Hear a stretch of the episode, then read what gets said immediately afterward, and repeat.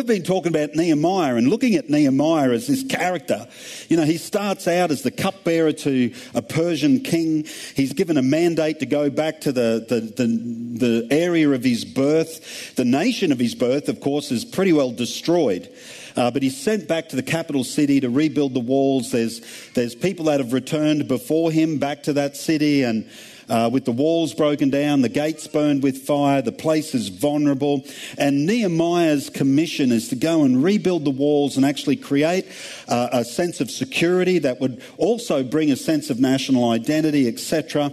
And uh, this is Nehemiah, and he lived a long time ago. You know, he starts his ministry to this particular uh, area in 444 BC. So we're, we're going back a fair way. We're going back into the wild west of history, that's for sure, in the cradle of civilization. And uh, as we've talked about this, you know, Nehemiah, God filled his heart with vision. And, uh, and he went with this incredible vision to bring security to many. And then we've, we've looked at Nehemiah as a study in how to fulfill vision. This is how you actually make vision happen. It's one thing to have a dream, it's another thing to fulfill vision.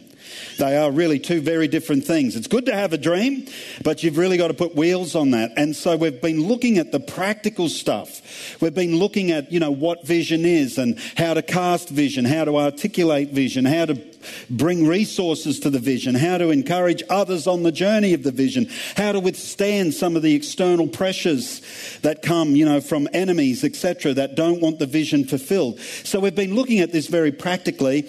And, uh, and today, though, I think we're going to get to maybe the crux of the matter, maybe the, the keystone in the whole thought of fulfilling, fulfilling vision. And we're going to look at the kind of person you need to be to fulfill vision. It's one thing to have a great dream, but often great dreams don't translate to reality until we become the person that's able to actually fulfill the vision.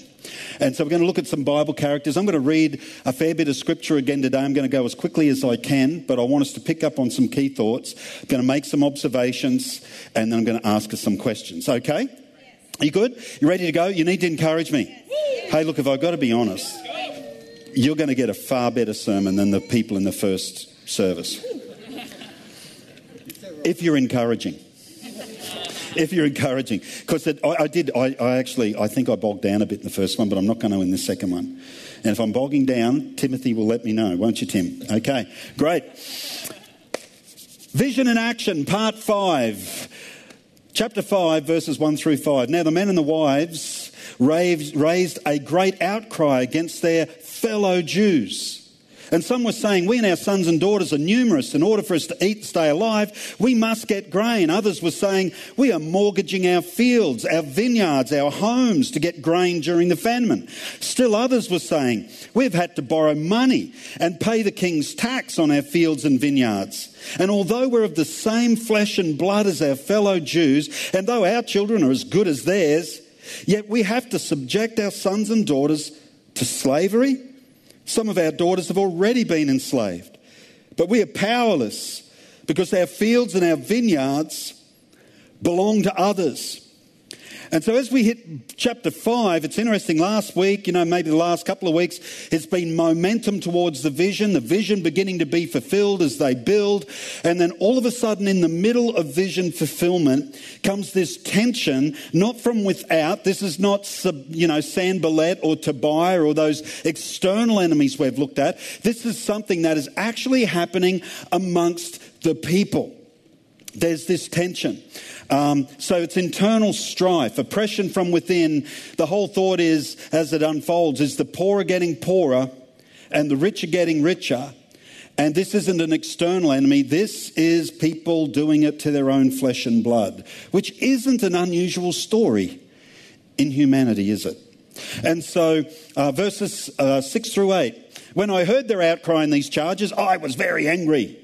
And I pondered them in my mind, and then I accused the nobles and the officials. And I told them, You're charging your own people interest. So I called together a large meeting to deal with them.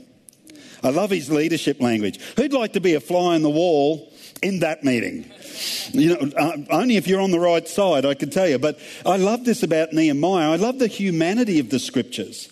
Often we do. We look at the scripture and we think, well, you know, the people in the Bible were just like these saints, you know, these manifested sons of God that were just kind and were always nice. You don't actually see that in Nehemiah. You see a guy who's determined to, to lead it and he's determined to confront what needs to be confronted. And so this is him doing it.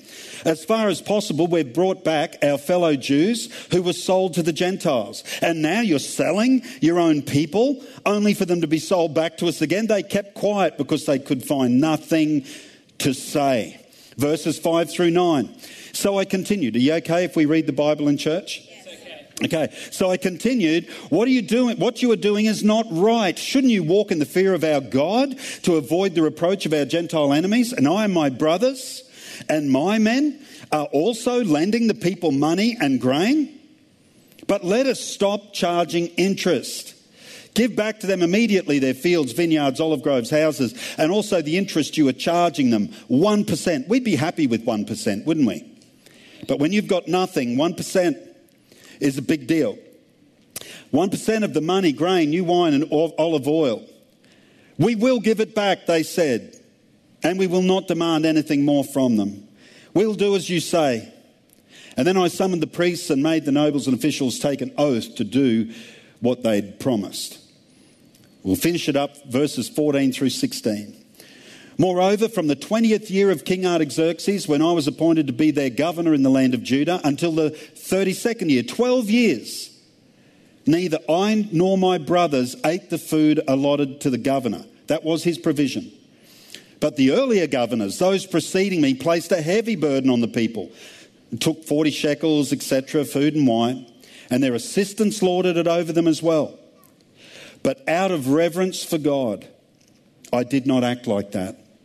Instead, I devoted myself to the work on this wall, and all my men were assembled there for the work, and we did not acquire any land. Now, I know that some of this stuff is, it can be a little bit like, what on earth are we reading? And what has this got to do uh, with, with nowadays and us? And what I want to bring out of the passages today, obviously, I've made the observation there's internal strife, but the, the, the, kind of internal strife I want to focus on is not actually with the people at large, it's what's going on inside Nehemiah today. Because there's this internal issue that has to be addressed, an internal test that we really all face. We've been talking about fulfilling vision, about doing something through your life that leaves a deposit, something of substance, something like Nehemiah that brings security to the vulnerable, or it, it changes mankind, it changes God's planet in some way. This is what Jesus would have said is the kingdom coming when God uses our lives to bring light and life. And the key to understanding that is it takes a person of character. If we just put it this way, it takes character yeah. to fulfill vision. It might be, you know, might actually be possible to argue that it takes even more character to keep something that's been built. From what I've seen over the years, it's gift can get you somewhere, yeah. but it's only character that will keep you there. Yeah. There's lots of gifted people and there's been lots of gifted people with great concepts, great ideas, great vision that five years later you might go, what, what, what happened to them? What happened to that dream? What happened to. And often you'll find at the root of its failure was a character issue, a character flaw. And so that's why Nehemiah makes a fantastic study for us. Uh, I love his example of leadership. It's obvious he's not in it for personal gain, although something will come out a little bit later. But he's a servant leader. He's the exact kind of leader that Jesus said we all needed to be if we wanted to be great. And interestingly, Jesus didn't rebuke his disciples for wanting to be great. Greatness is actually, a, I think, a trait that God has put in the human heart. The desire to make an impact, the desire for my life to truly matter. That is greatness. And that Jesus championed. What he did do is give them the correct path to it. You're not going to lord it over others just like other people might that don't know God. But you're actually going to become the least, the last, and the servant of all. And that's where greatness lies. And that's what we see in Nehemiah. That's what makes him such a fantastic study for us. Uh, you look at Nehemiah and you see integrity. And integrity could be qualified as this it's who you are in the dark. It's who you are uh, when no one's looking, or in Nehemiah's case, and, and, and sometimes for us, when we build something, when our lives begin to get momentum and there's something of substance about our lives, it can also be uh, not just who you are in the dark, but who you are when you've actually got the potential or the power to live above accountability.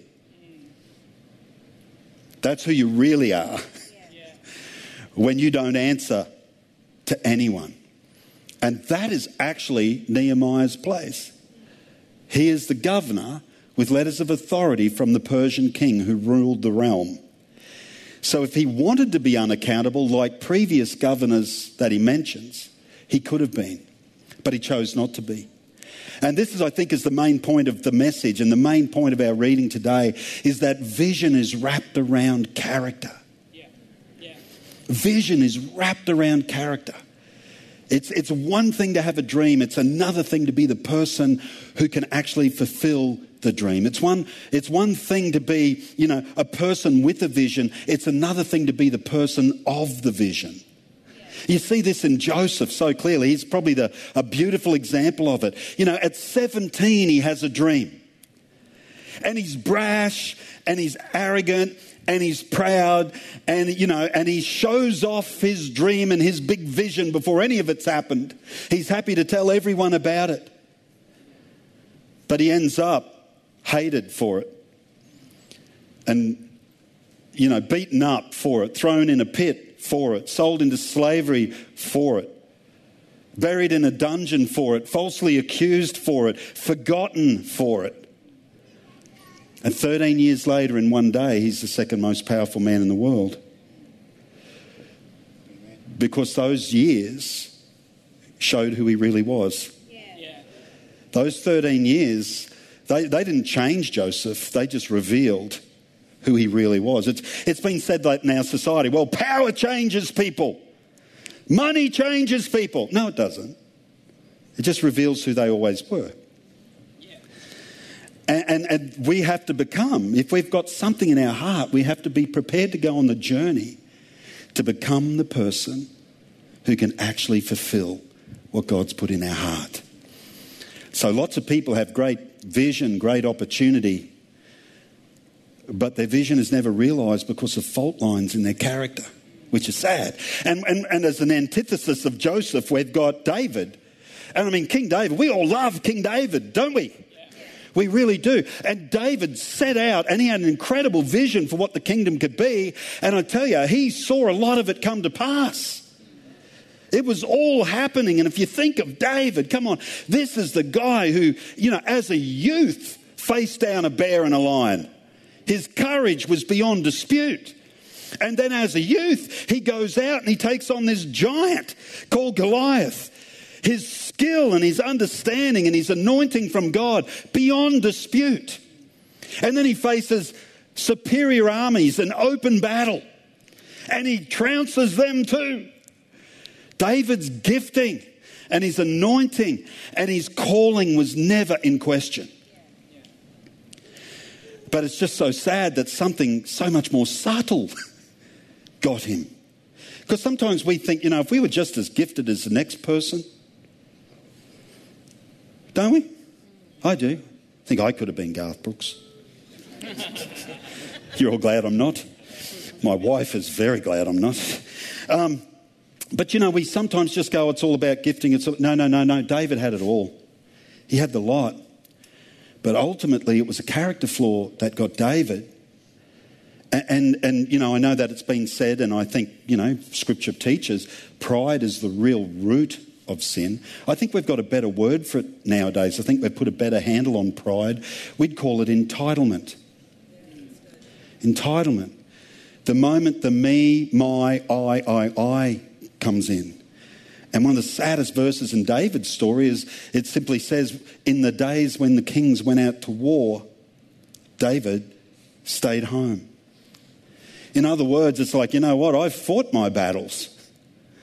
It's time for me to have a bit of fun. And I guess if you feel entitled to that time off when it was actually appropriate for him to be out with the, with the men, well, then it's only a little leap to go, I'm entitled to another man's wife. And all of a sudden, that character flaw, so the vision was partially realized. And then the kingdom literally split in two. Of course, he handed over to Solomon, but the rot had already set in, and under Solomon's sons, the kingdom was split. And it's so sad to see such potential, such gift, such anointing, such calling not actually come to fruition. And it's often a character issue. You guys okay?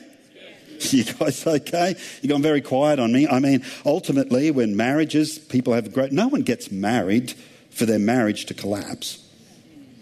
No one does that.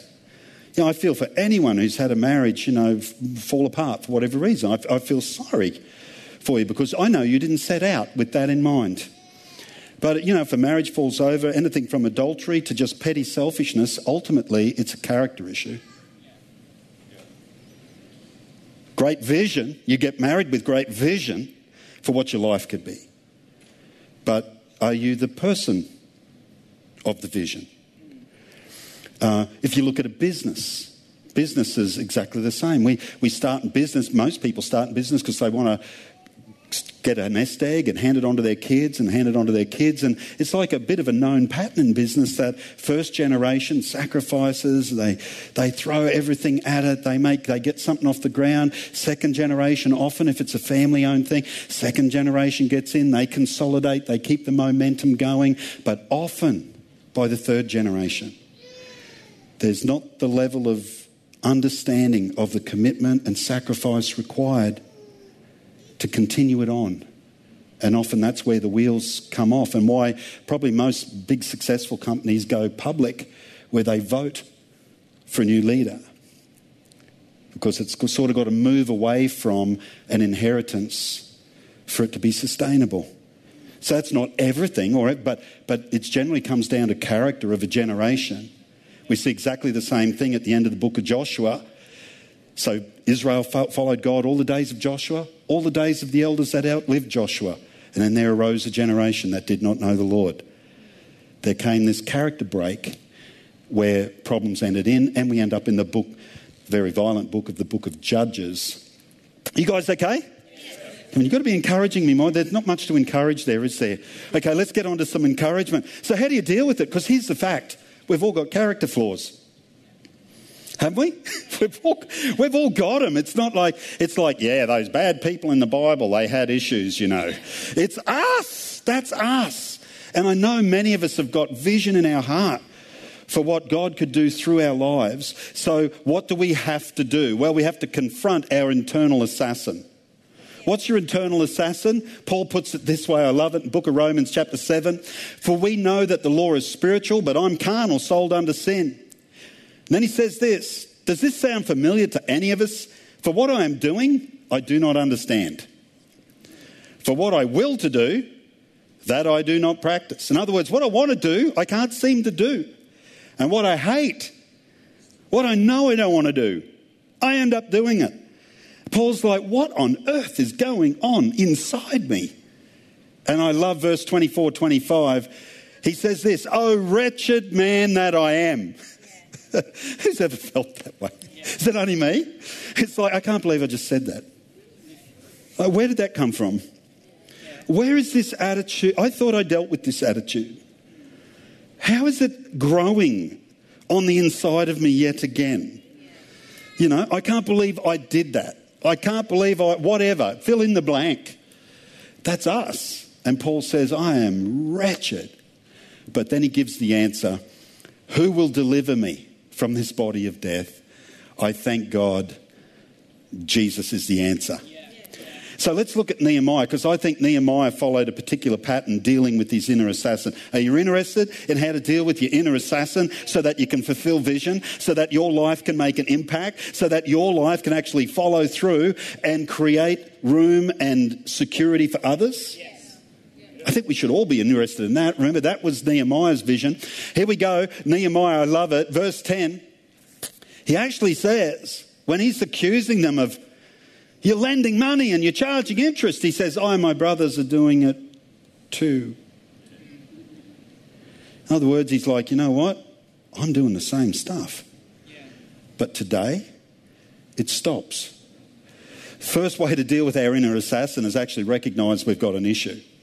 Recognizing you've got an issue, I tell you what, is at least a third of the battle.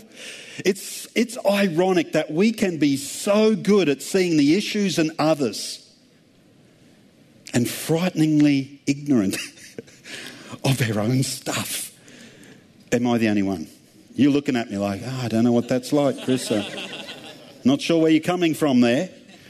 We can be so aware, so quick to criticize, so quick to judge and discern, and actually be totally ignorant. Ignorant. Jesus put it this way: Hey, before you remove the splinter, the small issue in your brother, you might just have a bigger issue yourself. That's the way he put it. And so Nehemiah includes himself, so he owns the issue. And uh, at the end of the day, the most important person you can be honest with is you. It really is. I mean, there's a lot of fear out there at the moment of what other people's might be deceiving us into. True? And I'm not saying it's unjustified. I'm just saying there's a lot of finger pointing going on. Yeah oh, it's this, it's that, it's them, it's them. Eh, uh, uh, uh, and we're so fearful of being deceived by people outside of ourselves when actually the worst case scenario is when you deceive yourself. Yeah. Is when you can't actually tell the truth to yourself. So we've got to own our issues. Second thing that I see in Nehemiah, uh, Paul says it, Jesus is the answer. Nehemiah echoes it, and I love what he says. In verse 15, he says, But out of reverence for God, I did not act like that. When he's talking about just how easy it would have been to rot the system like everyone else had before him. It comes back down to I let God be my conscience. I just couldn't go there. And, and, and you've got to think about the, environment and the scenario that he's in. This is exactly what Paul said. You know, Paul asked the question I recognize I've got issues. How am I going to deal with that? Yeah. I'm a wretch. And then it's almost like Paul just remembers something, the way that he, he words it. It's like, oh, who will deliver me? That's right. Jesus is my secret internal weapon to deliver me from myself. Because that's what Paul's talking about. He's not talking about the devil dragging him off, yeah. he's talking about his own heart. And he's saying, This is the one who will deliver me, Jesus. And I love that. Um, I love the fact that Jesus isn't just forgiveness, He isn't just an opportunity to start afresh. Jesus is a, a, a brand new lens through which we can see all of life and should be the way that we do. And this is Nehemiah. He's allowing God to become the lens through which he views the world. And if you think about it, in such a broken, fractured, abused society, you're the new governor. You have ultimate power. Every previous governor has abused that power. It would be so easy to just continue the flow, and instead he puts a peg in the ground and goes, God is my conscience. I cannot do it that way. Yeah. Don't you love Nehemiah? Yeah. Come on, you're looking real serious. But we should be going, man, I want to be just like him. Yeah. I want to be just like him. Because it's so easy for us to not even know our own motives and why we do things. But Nehemiah shows, you know what, you can own your issues. It's a first, it's a key. But you're not the mercy of your issues, you have a deliverer. You have a deliverer. and then thirdly, I think there's a great key in this, and I love how he does it. Well, actually, before we leave that, just look at what Nehemiah did. Nehemiah actually starved his inner assassin. Yeah. If his inner assassin you know, was the temptation to use power that he had. It wasn't power he tried to grab, it was power he had. He had a letter from the king. So he already had it. And it's interesting, he, uh, the, he was generous for a start by going, right, we're going to lend without interest. Banks love to do that. We're going to lend without interest. So I'm going to starve my inner assassin. He didn't eat the governor's rations. I'm going to starve my inner assassin. Yeah. Everything that's threatening, everything that's screaming at me, why don't you be like the rest? I'm going to starve it. And he finally gets to the point where he's like, and I'm not going to own land either. In other words, it'd be so easy to just be like everyone else, take advantage of vulnerable people and get them in debt to me and own their assets he had more power to do it than anyone there. And he makes a point of saying, In 12 years, I didn't eat the governor's rations, even though they were given to me. He gave them away. And I refused to own land. He didn't even buy legitimate land by the look of it. He didn't even want to be seen that he could be painted into the same. What does the Bible say? Do not even give the appearance you know, we spend some of our time sometimes, if we're honest, going, What can I get away with? Yeah. Rather than, What pleases the Lord? Yeah. and here's Nehemiah going, You know what? I could probably legally do this. I mean, I've got the money. I could pay for it. I could actually probably bail someone out of debt. But if someone saw me owning land, considering the environment and what's gone on before me, it's just better I don't own the land and be perceived as a man with integrity. Don't you love him? Here's the last thought. Last thought, and this is uh, taming your inner assassin. Verse 16, he says, I devoted myself to this work on the wall. In other words, he aimed for higher purpose. Remember that the wall, it wasn't just about bricks and mortar. It wasn't just about, we've got a nice wall around the city it was going to have an impact that rolled on and on. Initially, it was security. Initially, it was the, the, the, the, city, the people are not vulnerable. And because of that, they'd actually be able to raise families. Because of that, maybe kids could get an education. Because of that, maybe the economy would fire up. And because of that, maybe there would be fewer poorer people in the nation as they really were looking to rebuild a whole nation, starting at Jerusalem. In other words, you know, Nehemiah, I, as much as he said, I've got a vision to build the walls, he knew that vision meant so much more than that. And, and I think we've got to be exactly the same. Know, a great illustration of this is, is golf, a golf shot. And I, I know that probably 99% of us here don't have never been silly enough to try and get involved in that game. Um, because it's a great game, it's, it, it could be addictive, but I'd say most bat and ball sports are a bit similar. It's, it's this thing you don't hit the ball in golf, you swing through the ball. Your aim is actually a different place than the ball.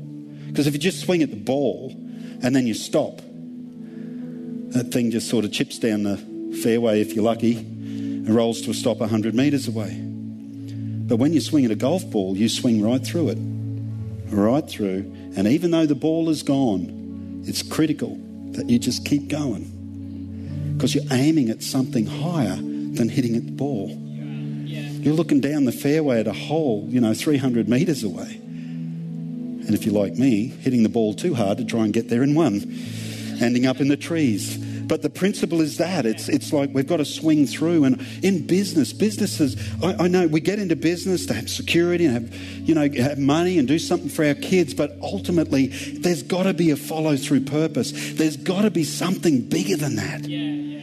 It's got to come to a point where it affects people. It touches lives. It brings something of the healing of Jesus Christ to our world even, you know, we've talked about, hey, this isn't just about some sort of like big ministry vision, church vision. This whole series has just been about us as people living with vision. Think of the context. We've just been in don't go, don't do it mode for so long. Been trying to preach vision into us so we can see a preferred tomorrow. And I've even talked about our front garden. It's like that might seem like such a little thing, you know. Who's got a neighbour with the front garden? You wish they got a bit of vision for it? Maybe, you know. But ultimately, is that just about a front garden? I don't know. I could tie that back to Genesis chapter 1. God created man, and then the first job he gave him was to tend the garden. Yeah. to me, landscaping's godly. Yeah. Paul puts it this way, and I love it. In Colossians chapter 3, he says, Whatever you do in word or deed, do all in the name of the Lord Jesus, giving thanks through him to God the Father. Another place, Paul says, Do all to the glory of God, whether you eat or whether you drink. However, you choose to live your life, do it in such a way that it's a reflection of the Creator's purpose. And, and, this is Nehemiah. This is not about me having a position and going there. This is not about me even just building walls and going, wow, he's an awesome builder. He can really rally the troops. This is about freedom for people. Generation after generation will be affected by the vision that I'm determined to fulfill. And praise God, he did it. And praise God, Nehemiah had the character follow through and make it happen. And I know that's what God's got for us. That's what God's got for us. So I, I think I'm just going to ask a couple of questions and then we're going to go. What is the motive that drives my vision? Ask yourself that. When you've got vision, let's be honest with yourself. What's actually driving that? Do I recognize my inner assassin?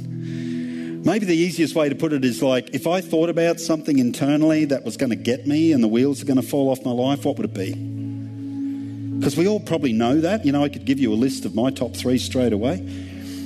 I'm not going to. you were really keen to hear that, weren't you? Yeah, yeah, yeah. But we all know it. So what is it? Do we, do we acknowledge it? Do we recognize it? Because it's only in actually recognizing it that you can intentionally do something to starve it. You can intentionally do something about it.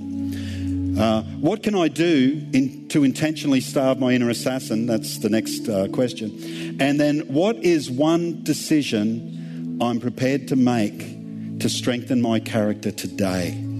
Because, you know, this can never end up just like, oh, that was some interesting information, Chris, that message. This has got to come back down to the transformation of the heart.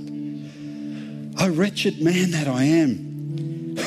Will deliver me from this body of the flesh? I thank God through my Lord Jesus Christ.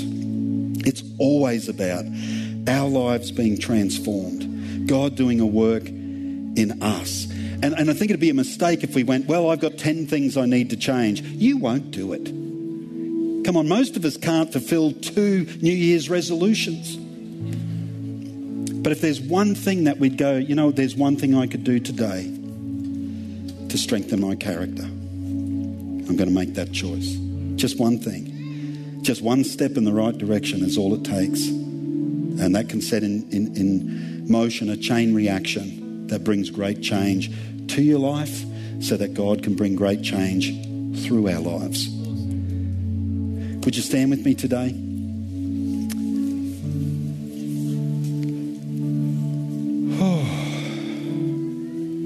Why don't we pray together? You, you guys doing all right? Yeah. it's really good. You doing all right? Yeah, doing all right? Yeah, yeah. surviving. Do you live where I live? Yeah. I mean, I'm preaching it myself, so I just figured you live there too. Heavenly Father, we just commit ourselves to you and the dreams of our hearts, the things you've put in our hearts, those internal pictures where we just see the world the way it should be and uh, and we give those things to you, and we pray that we'd be the people th- that could make them happen. We'd we'd become the people that that vision would wrap around our character, and it would be a firm foundation for the fulfillment of vision. So, in your presence here right now, we just give ourselves to you, and maybe that one thing, that one thing, we commit it to you we make a decision today to just adjust that one point in our character that will take us into our future. In Jesus' name. In Jesus' name. While our heads are bowed, our eyes are closed, hey, if you're here today and, and you've never walked with God, because that's what I'm talking about. Nehemiah's a guy who walked with God and let God be his conscience. And it just brought out outstanding character.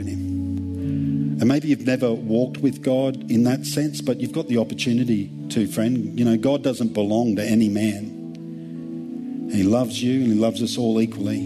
He's just waiting for you to open your heart. If you've never done that, you can do it in the simplest of ways, right where you stand.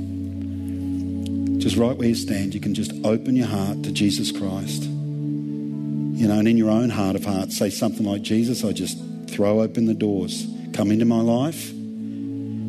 Help me to follow you. Help me to know what you're all about. A simple, simple, authentic prayer can have great power in our lives. Friend, you can do it just like that. I'm going to ask uh, Mike if he'd come. Let's thank Pastor Chris as he goes.